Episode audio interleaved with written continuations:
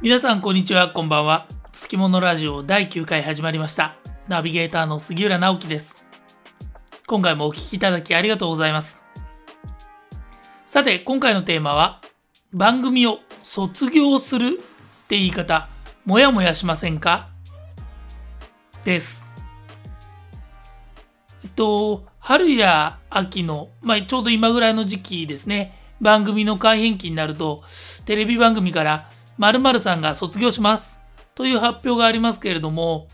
この卒業っていう言い方がどうもこう、もやもやするんですよね。実質的には首だとか、お払い箱だとか、新旧入れ替えだとか、手こ入れ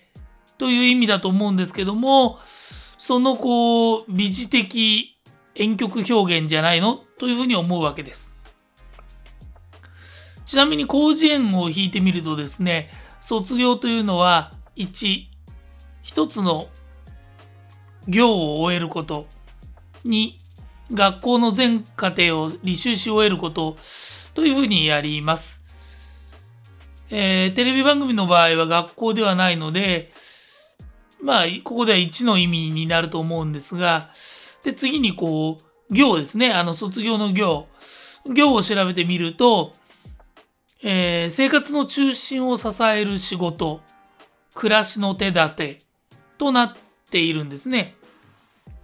まあ、生活の中心を支える仕事を終えるという意味では、まあ、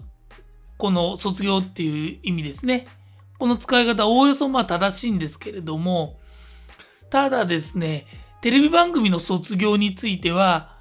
終えるという、こう、能動的なケースはあんまりなくて、どちらかというと、こう、卒業させられるという受動的、強制的な意味合いが強いケースが多いと思うんですよね。うーん、生活の中心を支えている仕事、暮らしの手立てを失ってしまうと。なのにですね、まるさん、これまでお疲れ様でした、なんてことを言われてですね、花束なんかこう、渡されたりして。で、この番組で学んだことを糧にして、さらなるステップアップを目指したいと思います。という挨拶まで姉妹にはさせられたりすると。えー、クビになっていながらですね、花束を渡されて挨拶までしなければならないという、その現場でのとてつもない居心地の悪さとか、やるせなさを想像するとですね、まあちょっとこちらにしても、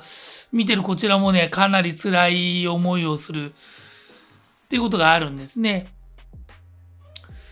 で、今回は、この番組を降板させられた際に、ふさわしい言い方ですね。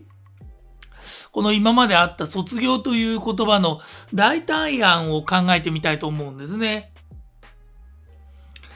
で、えっと、世の中にはこう便利な、えー、辞典がありまして、類語辞典なんていう言葉のこう、類語がこうつらつらと載っている辞典があるんですけれども、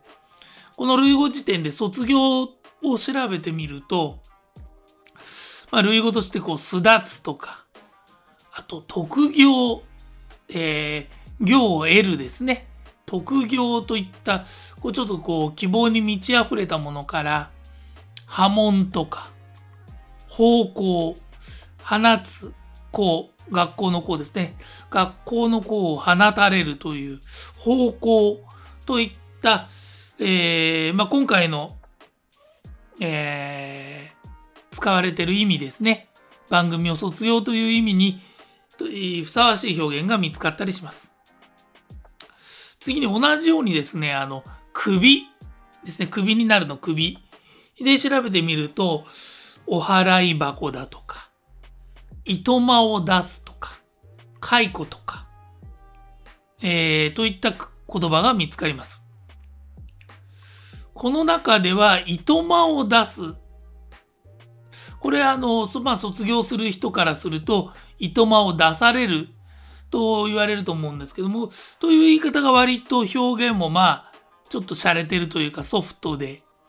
意味もまあ間違ってないかな、と思いますね。他にはですね、えー、まかるとか、立ち去る、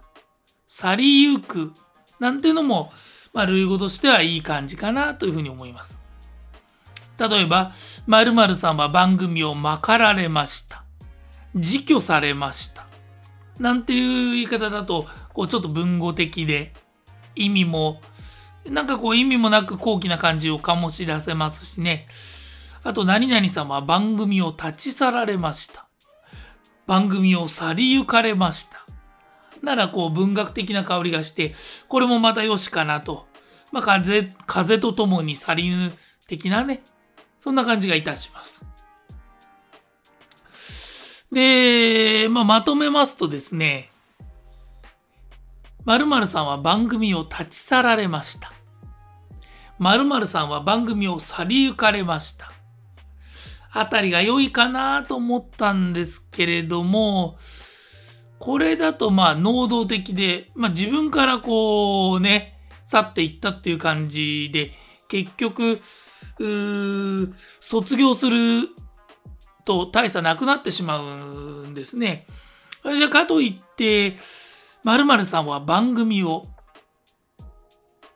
うーん、〇〇さんは番組を、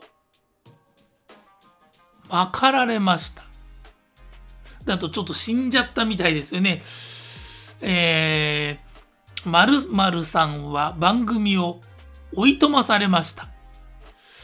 これがね、結構いいんじゃないかなと思うんですよね。〇〇さんは番組を追い飛まされました。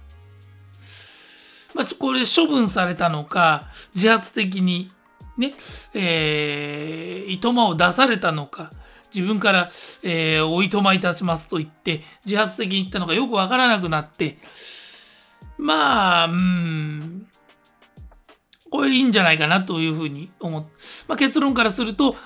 〇〇さんは番組を追いとまされました。という言い方がいいんじゃないかというふうに、